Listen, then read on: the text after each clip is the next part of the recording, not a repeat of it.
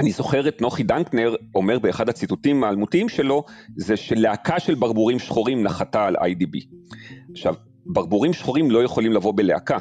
אה, ברבור שחור זה אירוע מאוד מאוד קיצוני, ולכן אני אומר, כשאנחנו נמצאים בעולם אי ודאות כל כך קיצוני, צריך לקחת את הגישה האופטימית ולהיערך גם למצבים אחרים. היי, אני הילה וייסברג ואתם מאזינים לצוללת של גלובס. בפרק מלפני כשבועיים, שבו ראיינתי את פרופסור לאו ליידרמן, דיברנו על האם ואיך אפשר בכל זאת להיות אופטימיים לגבי היום שאחרי המלחמה. היום נדבר גם על אופטימיות, אבל מזווית אחרת.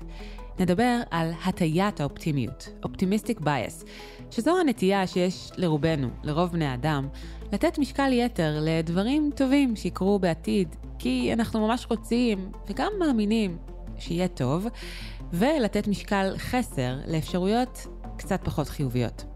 העניין הוא שבעסקים זו לא תמיד האסטרטגיה הנכונה. תחשבו אפילו על המלחמה והקונספציה שקדמה לה. הקונספציה הזו נאחזה באמונה שחמאס מורתע, שיהיה בסדר. אם רק היינו נערכים גם לאפשרויות אחרות, אולי, מי יודע, היינו עכשיו במקום אחר. אז היום נשאל, איך נכון לנהל עסק בתנאים של אי-ודאות?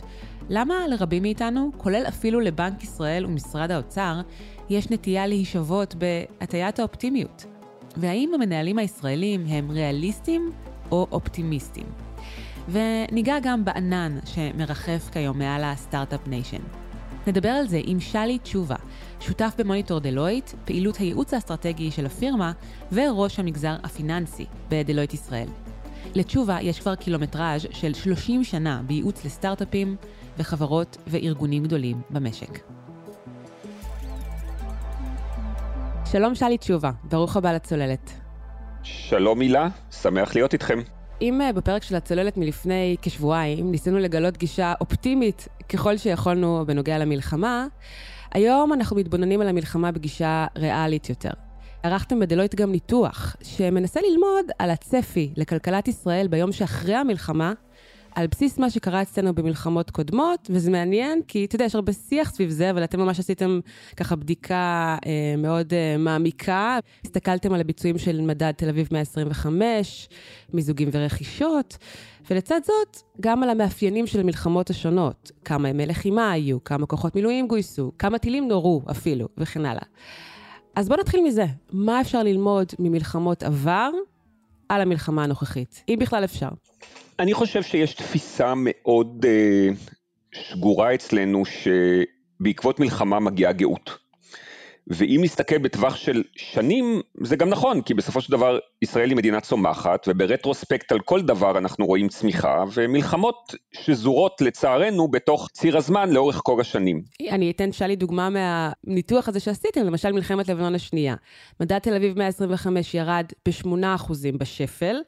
אבל אז חצי שנה אחר כך הוא קפץ, זינק ב-20 אחוזים. זה, זה מה שאתה מדבר עליו, כן. נכון. אז מלחמת לבנון השנייה היא דוגמה לתוצאה הזאת שבו אנחנו רואים תחילת המלחמה מין אה, נפילה בבורסה, אבל בסופו של דבר התאוששות יחסית אה, מהירה. אבל כשמסתכלים ברטרוספקט אחורה, ובסופו של דבר אנחנו שמחים שאין לנו מאות מלחמות שאפשר לייצר איתם מדגם סטטיסטי, אה, אז אנחנו רואים שאחרי מלחמת יום הכיפורים הייתה נפילה משמעותית בפעילות, וגם התגלגל לעשור שהוליד אחרי זה גם את האינפלציה ואת המשבר הכלכלי הגדול.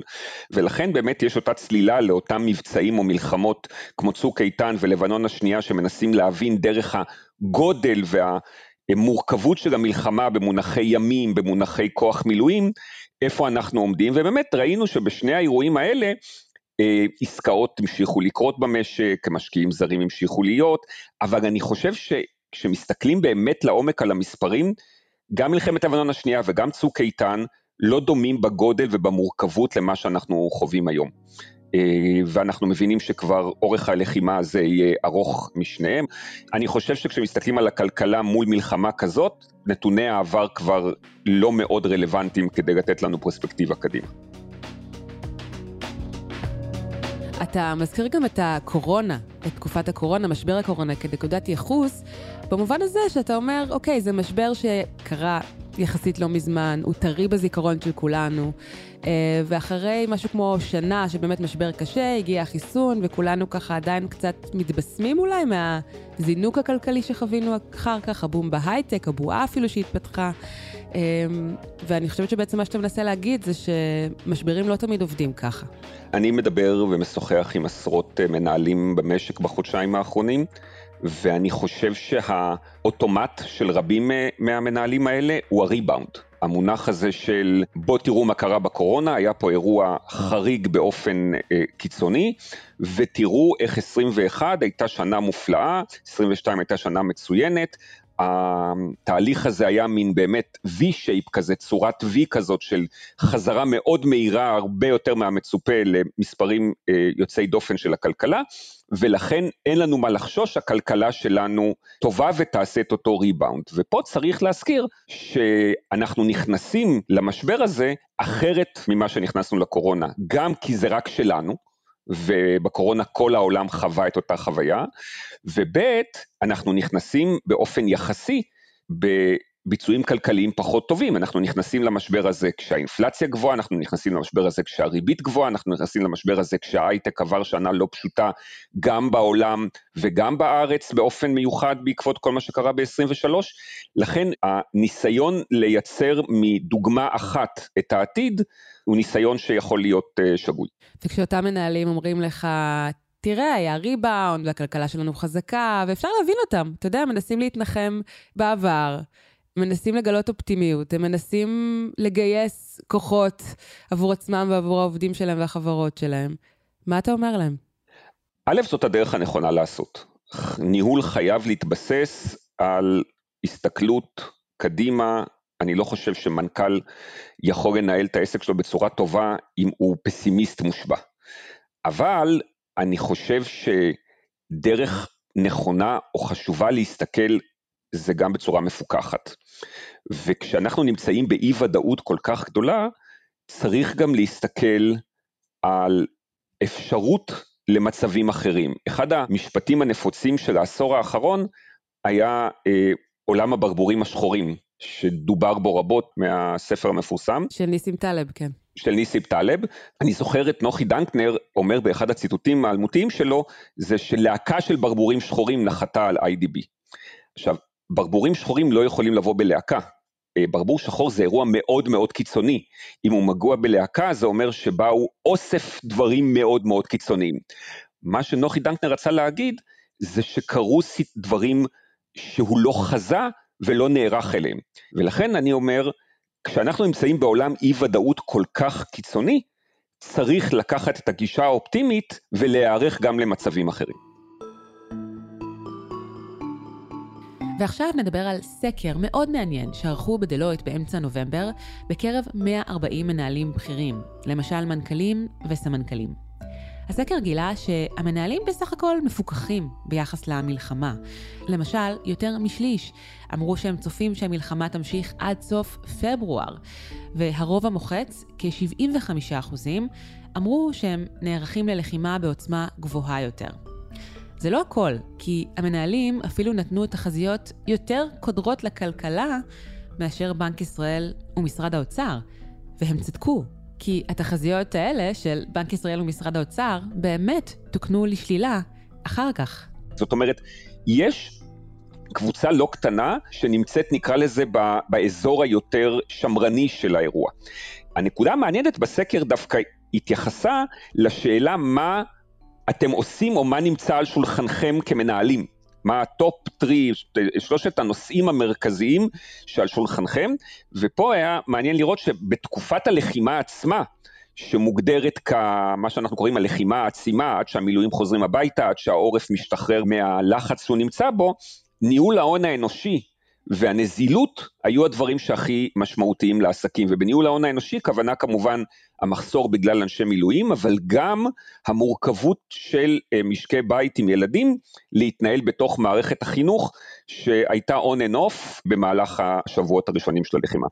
כשאנחנו עברנו שלב ואמרנו, אז בוא נתייחס עכשיו לתקופת השיקום, אחרי תקופת הלחימה העצימה, אז היה שינוי אחד, והוא המעבר שהמימון לטווח הבינוני והארוך יותר, הפך להיות הנושא המשמעותי, אחד משלושת הנושאים המשמעותיים עבור המנהלים, ופה באמת ההיגיון די ברור, בטווח המיידי אתה עוסק בנזילות, ביכולת לשחרר כסף, לשלם משכורות, לקנות חומרי גלם, כשהביקושים יורדים, אבל בטווח הארוך אתה צריך לארגן את המימון שלך בטווח יותר משמעותי, בהנחה שכמובן שרדת את תקופת הלחימה עצמה.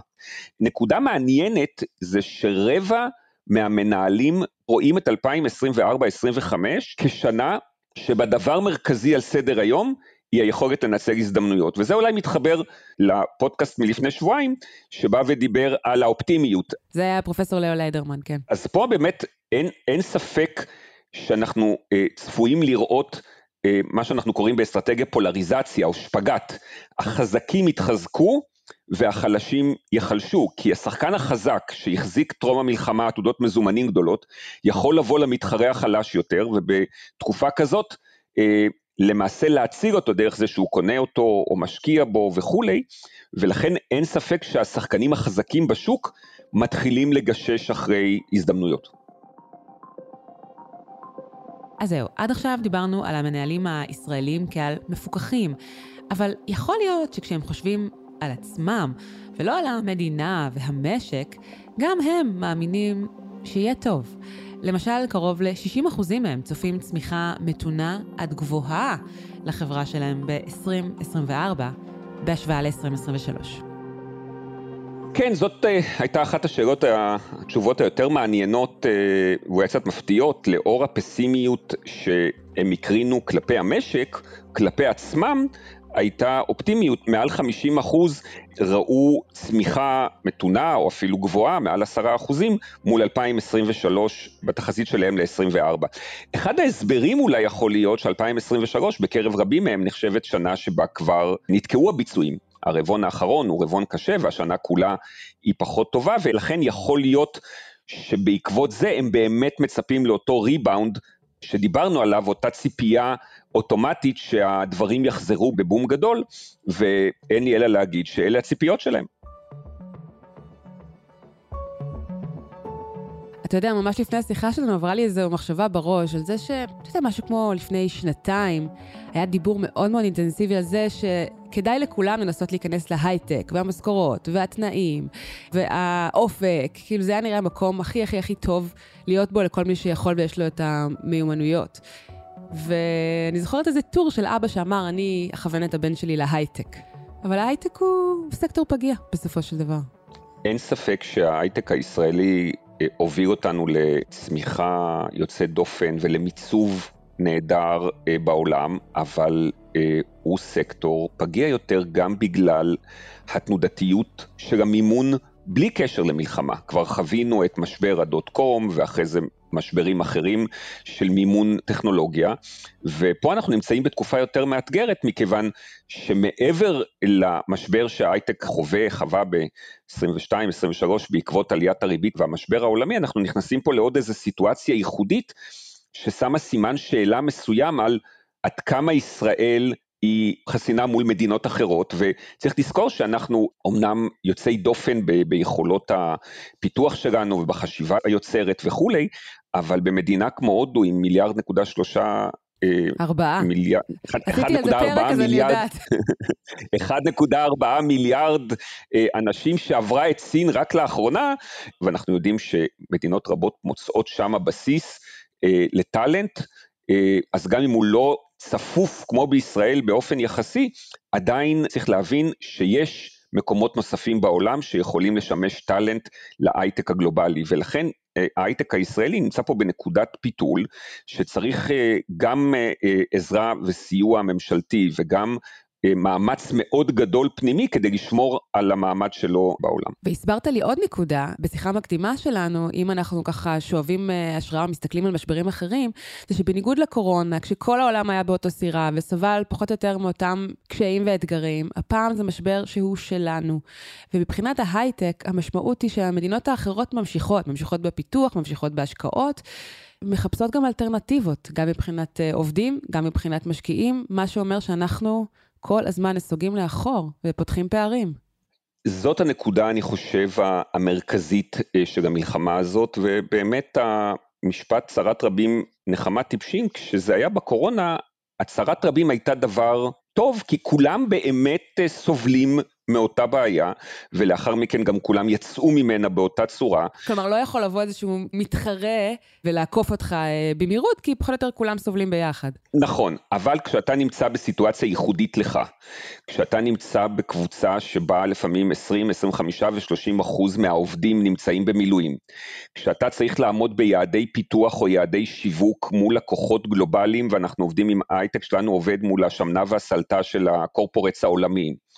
אז עם כל הרגישות והסובלנות, ואני מניח שיש אה, ארגונים בעולם שיכולים לתת את הסובלנות הזאת, בטווח הבינוני והארוך, אם לא נשכנע שהיכולת שלנו לפתח ולספק פה טכנולוגיה טובה מאוד ועומדת בכל הסטנדרטים, אז תהיה פגיעה אה, מטבע הדברים בקרב אה, אותם גופים שירגישו שהמדינה לא מספיק בטוחה עבור פיתוח. זה חשש אחד ששאלי תשובה מציין. החשש מפני כך שכל מיני תאגידים גלובליים יחשבו שמסוכן או מסובך פה מדי לעשות עסקים, ואז אולי יעדיפו לפתוח מרכז פיתוח בניו דלי במקום בתל אביב. חשש שני הוא מסיטואציה שבה יותר ויותר חברות ישראליות ילכו על מודל שמכונה היפוך שרוול. כלומר, הן יקימו את החברות באירופה או ארצות הברית, ותהיה להן גם חברה בת בישראל, שהיא זו שתעסיק את העובדים. בסוף מדינת ישראל מאבדת פה את האינטלקטואל פרופרטי שעובר למקום אחר, ואנחנו פשוט הופכים להיות אוף שור לארה"ב או לאנגליה. וזה הנזק הפוטנציאלי לטווח הארוך. למה? בסופו של יום, כשאתה רק מעסיק את האנשים בישראל ומשלם להם משכורת, מדינת ישראל נהנית מהמיסוי על האנשים האלה, אבל היא לא נהנית מהמיסוי על האקסיט. האקסיט קורה בטריטוריה אחרת. ולכן למדינת ישראל חשיבות עליונה שה intellectual property, שהידע, שהחברות יהיו חברות ישראליות, ואז מנפיקים חברות ישראליות, ומיסוי רווחי ההון הוא על אה, אנשים ישראלים. בעוד שאם זה עובד הפוך, אז האינטלקטואל פרופרטי והידע יושב באירלנד, יושב בארצות הברית, יושב באנגליה, ואז אנחנו מאבדים חלק מרכזי מה-value שנמצא בתוך ההייטק. אמרת לי עוד משהו מעניין, והוא שככה ממש בשנים האחרונות אה, זה היה נחשב בעיניים אה, של אה, משקיעים זרים, חברות זרות, לעבוד עם הטאלנט הישראלי. ועכשיו אנחנו לא יודעים איך המוניטין שלנו ייראה בעיני העולם. כלומר, גם פה יש איזשהו סימן שאלה. אני חושב שהמוניטין הוא לא הטאלנט, הוא הסיטואציה. למה אני מתכוון? אני מסתכל על זה בפרספקטיבה של עוד מעט 30 שנה, היינו צריכים לשכנע בשנות ה-90 שאנחנו רלוונטיים. בשנות ה-2000 זה כבר היה נכון לעשות פה עסקים טכנולוגיים, ובעשר שנים האחרונות זה היה ממש must. זאת אומרת, חברה גלובלית לא יכלה לייצר פעילות חדשנות אם היא לא הייתה מגדירה איזשהו האב בישראל, ולראיה, מעל 300, מעל 400 מולטי-נשיונל קורפוריישנס פועלים בישראל בצורה כזאת או אחרת, מאינטל הענקית, דרך גוגל ואפל, וכמובן מאות חברות אחרות שקנו חברות פה, פתחו מרכזי פיתוח, פתחו מרכזי חדשנות. החשש שלי, וזה לא אומר שכולם ייעלמו מחר בבוקר, האינטרסים של אינטל פה הם עצומים ושל גוגל פה הם עצומים, אבל החשש שלי, שכבר לא ניתפס כמאסט. אגב, הודו שציינת קודם, כן. אגב, הודו, אגב מקומות אחרים, בסוף יושבים באיזשהו מקום דירקטוריון, שצריך לנתב את מאמצי החדשנות שלו למקום כזה או אחר.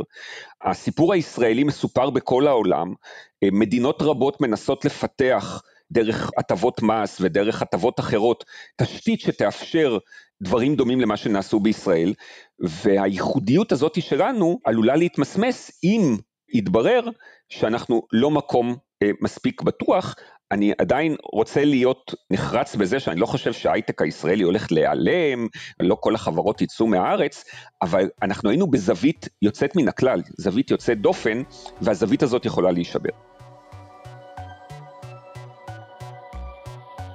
בחלק הבא בשיחה דיברתי עם שלי תשובה על ארבעה תרחישים או סיפורים שבנו בדלויט לאופן שבו הכלכלה הישראלית תראה אחרי המלחמה. הסיפורים האלה גם קיבלו שמות מעניינים. עוף החול, עולים על הסוס, נפילה לתהום וזינוק לאחור. שלי תשובה מסביר שניתוח תרחישים, scenario analysis, הוא כלי מתודולוגי שמאפשר לחברות להיערך למצבים של חוסר ודאות, כמו עכשיו. אז בואו נבין מהם ארבעת הסיפורים האלה ליום שאחרי המלחמה, ואיך ההכרה, ההבנה של הסיפורים האלה יכולות לעזור לעסקים. התרחיש האופטימי ביותר, שכולנו רוצים מהבטן לקבל אותו, זה השם שקראת לו עולים על הסוס. זאת אומרת, אתה קראת לזה. עימות, כן, עימות ממוקד, סיכון נמוך, הריבאונד המפורסם שדיברנו עליו בהתחלה, קורה פה. אנחנו נמצאים במצב שהמלחמה יותר אה, ממוקדת, די דומה למה שאנחנו חווים בימים אלה, ומיד לאחר מכן ממשלה שמתנהגת בצורה אחראית, מנסה לייצר את השיקום, מנסה להסיט את המשאבים למקומות הנכונים, העולם איתנו, ההייטק מתאושש, ואז אנחנו באמת רואים בפרמטרים אה, צמיחה באזור ה-2% ב-2024, גדלה ל-4 עד 5% ב-2025, יחס חוב תוצר שמגיע לשיא של 67 אחוז, מתחיל לרדת כבר ב-25. כלומר, מתחיל להתקרב למה שהוא עכשיו, כן. נכון, הגירעון ב-24 אמנם יחסית גבוה, 5 אחוז, כמו שאחרים גם חוזים, אבל אנחנו יורדים לגירעון נמוך משמעותית ב-2025 לכיוון של אחוז וחצי. זה סיפור כלכלי טוב, זה סיפור כלכלי שאומר שהמלחמה הייתה אירוע בעל משמעות חד פעמית, ומיד ב-2025 אנחנו חוזרים אל הנורמה נקרא לזה. כן. בקצה השני קורים שני הדברים הרעים בו זמנית, המלחמה התמשכה יותר, היא עולה הרבה יותר כסף, הגירעון ב-2024 יכול לטפס לרמות דו ספרתיות, יחס חוב תוצר יכול לזנק ל-75 המדינה במיתון, יכול להיות שהדירוג או אפילו סביר שהדירוג יורד, חוזרים מהמלחמה, חוזרים לכאוס גם ברמה הפנימית, חוזרים למצב אה, לא נוח גם ברמה הבינלאומית, וגם 2025 היא שנה עם צמיחה שלילית, יחס חוב תוצר ממשיך לגדול, הוא נושק ל-80 אחוז, זה הסיפור ההפוך. אז זה תרחיש שקראתם לו נפילה לתהום, ובין לבין יש עוד שניים שהם ככה איפשהו באמצע? עוף החול וזינוק לאחור. עוף החול מסמן את התרחיש שבו המלחמה היא באמת כוללת וגדולה, אבל אנחנו חווים את הריבאונד ב... עוצמה יותר איטית ובאיחור, אבל עדיין אנחנו הולכים למקום הטוב בוקטור ארוך הטווח שלנו, לעומת המזנקים לאחור שאומר כן, העימות הוא יותר ממוקד והמלחמה נשארת בגבולות מה שאנחנו מכירים אותה היום, אבל אנחנו כן חוזרים למדינה יותר כאוטית, אנחנו חוזרים להייטק יותר בעייתי, אנחנו חוזרים למזרח תיכון פחות נוח ממה שהיה לנו טרום המלחמה. מה שאומר שהפקטור הכי חשוב ביכולת של ישראל להתאושש ואפילו לצמוח אחרי המלחמה הוא המצב הפנימי שלה. איך תהיה ההנהגה, מה יהיו היחסים מול השכנות שלנו, ואיך תהיה הלכידות החברתית כאן בתוכנו. והנה עוד הערה לסיום מצידו של שלי תשובה. כששמנו את המספרים שלנו מול המספרים של בנק ישראל, משרד האוצר וחזאים אחרים, מודי'ס ו-S&P וכולי, מאוד בולט שהרוב המוחלט יושבים מסביב למספרים של העולים על הסוס. זאת אומרת, התחושה שלי שכולנו מרצון או מפסיכולוגיה מכוונים לתרחיש האופטימי יותר. מה שאני רוצה להגיד בסיפור הזה, זה שלא לא שאסור לכוון לתרחיש האופטימי, אבל שצריך גם לנתח, לחשוב ולהיערך לתרחישים פחות טובים.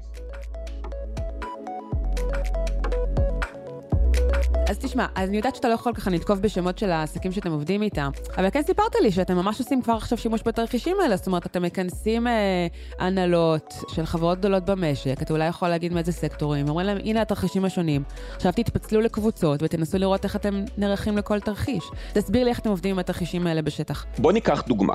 בנק רוצה להיערך לבנקאות פתוחה.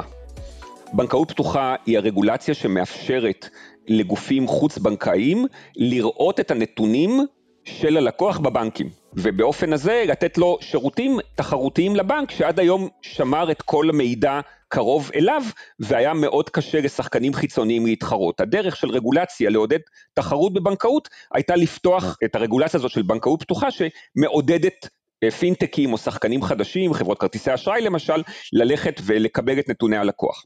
בא בנק ורוצה לחשוב איך ייראה העולם של הבנקאות הפתוחה, והוא בא ליועץ ואומר לו, תגיד לי מה יהיה. ואז היועץ אומר לו, אני לא יודע מה יהיה. אין לנו היסטוריה. אז הלקוח שואל, אז בשביל מה אתם כאן? אתם אמורים להיות אה, חזאים. אמרנו לא, אנחנו יועצים, אנחנו לא קוסמים או נביאים, אנחנו לא יכולים לדעת מה יהיה בעתיד. אז הדרך לעזור ללקוח להתמודד עם אי הוודאות, היא לבוא ולהגיד, בוא ננסה לגבש תרחישים. ישבנו עם קבוצה גדולה יחסית של מעל 20 איש, של חברי הנהלה וראשי אגפים בחדרים נפרדים. בבנק? של בנק? של בנק. חילקנו את התרחישים האלה, בנינו אותם איתם וחילקנו לכל קבוצה את אחד הסיפורים. כל אחד מארבעת הסיפורים. הקבוצה שקיבלה את הסיפור לא יכולה להתנגד אליו. היא לא אומרת, זה נראה לי סיפור לא טוב. עכשיו אני הודעתי לה שככה נראה העתיד שלה. ככה 2025, 2026 תיראה. נא לגבש תוכנית עבודה מול העתיד הזה. ואז שחוזרים מה שקוראים למליאה, כשכולם חוזרים ביחד, מגלים דברים נורא מעניינים, מגלים שחלק מהדברים שרוצים לעשות תקפים בכל התרחישים. קונספטואלית, מה זה אומר שבכל תרחיש אותו מהלך תקף? בספרות קוראים לזה no regret moves, מהלכים שאין מה להתחרט עליהם כי הם תקפים בכל תרחיש. מצד שני, יש מהלכים שרלוונטיים רק בתרחיש מסוים, ולכן ההימור עליו הוא מאוד גדול, ופה באמת המטרה של ההנהלה היא לזהות אם אנחנו מתקדמים לאותו תרחיש, אבל אז הם יודעים הרבה יותר מוקדם מהמתחרים שלהם, מהו המהלך הנכון בהינתן תרחיש מסוים. אני סתם מספר שבעולם הבנקאות היה חשש מאוד גדול שהפינטק ישתלטו פה על ה, בעולם על הבנקים וגם בישראל, תרחיש שלמעשה לא התקיים.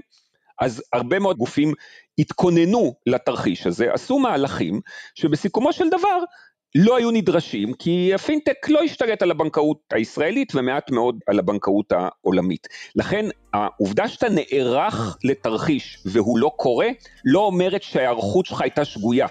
היא אומרת שעשית ביטוח, גם כשאת ביטחת את הבית שלך, את לא מצטערת שלא גנבו לך. כי הביטוח היה למעשה הכלי שלך לשמור על השקט הנפשי שלך.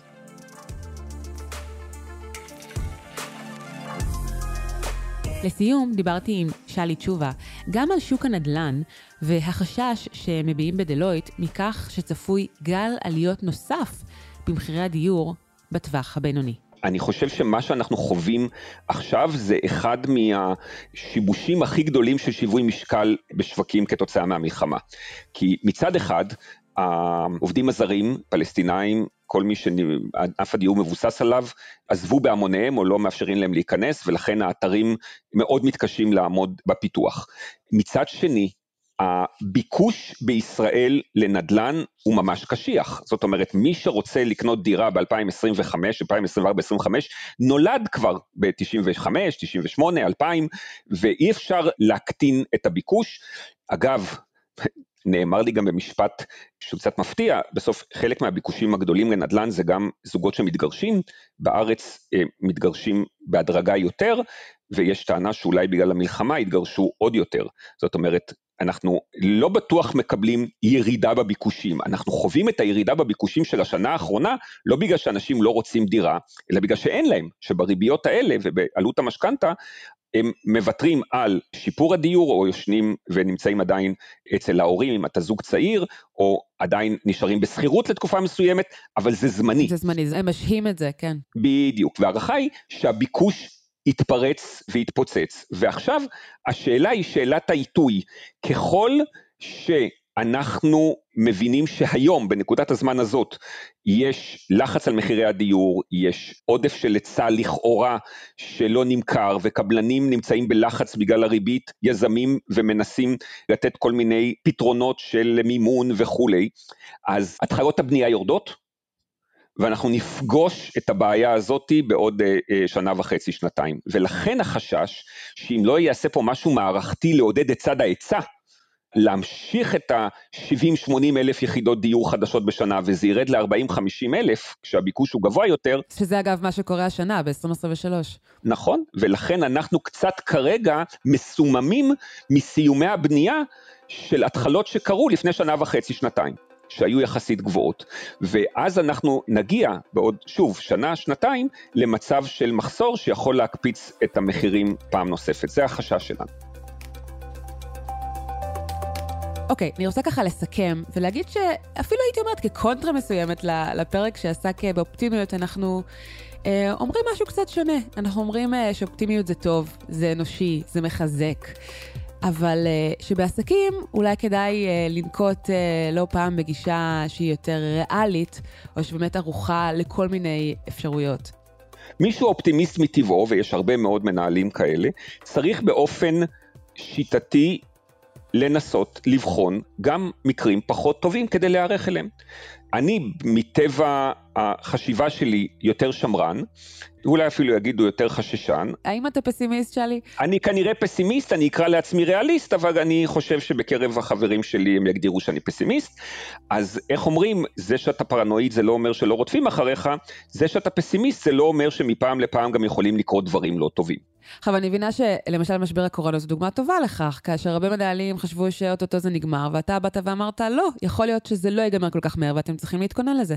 ספר על זה רגע. אז בקורונה היו לי אה, עליות וירידות, אז אחרי הגל הראשון, אז כולם גיחכו למשמע, לא רוצה להגיד אזהרות, אבל הניתוחים שאומרים, רגע, יכול להיות משהו הרבה יותר ארוך, וב-2020 הרווחתי את לחמי ביושר על היכולת להגיד צריך להיערך, כי היה גל שני וגל שלישי יותר משמעותי וכולי.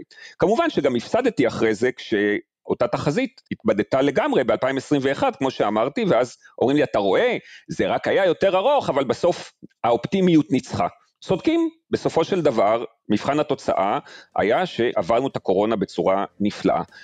מה שאני רוצה להגיד בהקשר הזה, זה רק לא אומר שאנחנו בקופי פייסט במלחמה. ברור. טוב, נקווה לטוב, כמו תמיד, אבל אה, נערך לכל מקרה, אני חושבת שזה לקח חשוב. שלי תשובה, תודה רבה. תודה, הילה. עד כאן עוד פרק של הצוללת. אתם יכולים למצוא אותנו באתר גלובס, בספוטיפיי או בכל אפליקציות פודקאסטים. נשמח אם תעשו לנו subscribe, ואם אהבתם, דרגו אותנו גבוה ושילחו את הפרק לחברה או חבר שאתם אוהבים. עורך הסאונד הוא ניר לייסט. אם יש לכם הצעות למרואיינים לנושאים לפרקים או תגובה מכל סוג שהיא, אתם מוזמנים לשלוח לי מייל בהילה, h-i-l-a, מקף אמצעי w, אט גלובס, g-l-o-b-e-s, נקודה co, נקודה il, או לחפש אותי במדיות החברתיות השונות, אתם יודעים שאני עונה לכם. תודה לכולכם שהאזנתם, תודה לשלי תשובה, אני הילה וייסברג, נתראה בפעם הבאה. ביי ביי.